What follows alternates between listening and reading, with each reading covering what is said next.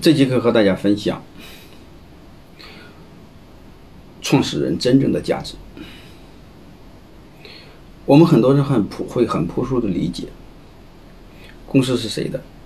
公司是老板的，老板是谁？谁是大股东就是谁。但是你会发现，谁是大股东呢？一般是纯公司的创始人会成为大股东。嗯，还有一个呢，就是投资人也会成为大股东。所以这就面临的，真正的公司应该属于创始人的，还属于投资人。啊，其实我更想说一句话，他俩谁对公司更重要？啊，我更想说一句话，公司更离不开谁。啊，如果公司属于创始人的，或创始团队的，或属于管理团队的，他们会怎么对待公司？如果属于投资人？他们会怎么对待公司？虽然江湖上有一些所谓的上市公司的并购和兼并，啊，但是我们多数企业还是草根企业，我们中小企业占总量的百分之九十还多，啊，我们还是看还是看大量的中小企业，这种逻辑我们应该去怎么思考？我们还是透过现象来去分析，好吧？为什么会是这样？啊，真正谁在起作用？啊，它对我们有哪些启发？先看几个现象。第一个现象，我们有没有留意？你会发现，凡是你知道的公司，都是创始人现在还在还在的公司。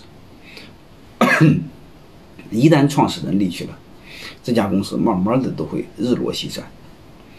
啊。重新东山再起、再还阳的相对概率相对很低。嗯，像 IBM、郭士纳重回来、重新回来，大象还能跳舞，这样的概率相对低。嗯，即便是刷新微软、微软重生，你会看，比尔盖茨依然是微软的董事。啊，所以我们会发现，优秀的公司几乎都是创始人还在的公司。创始人一旦不在，这家公司慢慢慢慢就会下去。你比如惠普，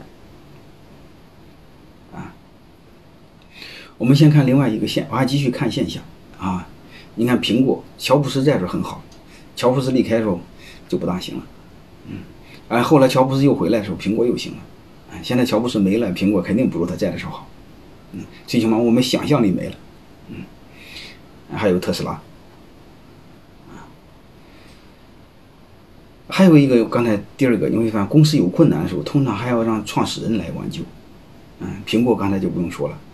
嗯，你会发现对联想来说，刘传志曾经还出山过。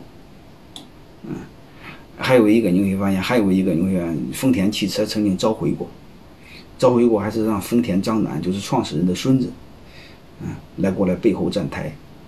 为什么会是这样？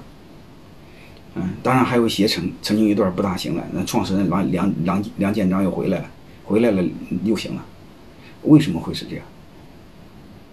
啊，你比如刚才说 IBM，现在肯定嗯 IBM 不如最早的行了，好哈，嗯，比如惠普惠普，还有一个上海家化，嗯，被这个平安收购了之后，它就不如以前，为什么会是这样？我们再看另外一个现象。英格兰一直闹独立，闹独立的时候的话，他什么都不要，因为他还要女王。我不知道大家思考为什么？为什么要给自己找个爹呢？自己选个爹不行吗？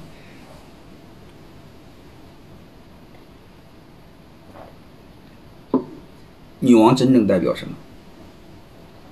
我们再看另外一个，嗯，这个江湖上很多段子你们都知道，就是孙悟空为什么在打工的时候表现不怎么样？自己当在当老板是很厉害，因为当个小老板，嗯，而且山村的一个小企业老板，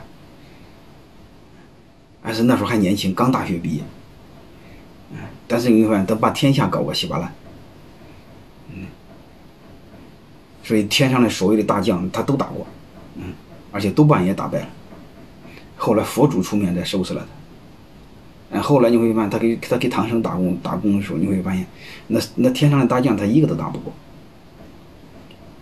而且那些大将养的宠物，啊，孙悟空也打不过，嗯，碰到困难还找佛祖，嗯，为什么是这样？好吧，我们再分析一下为什么会是这样，然后我们再看真正谁在起作用。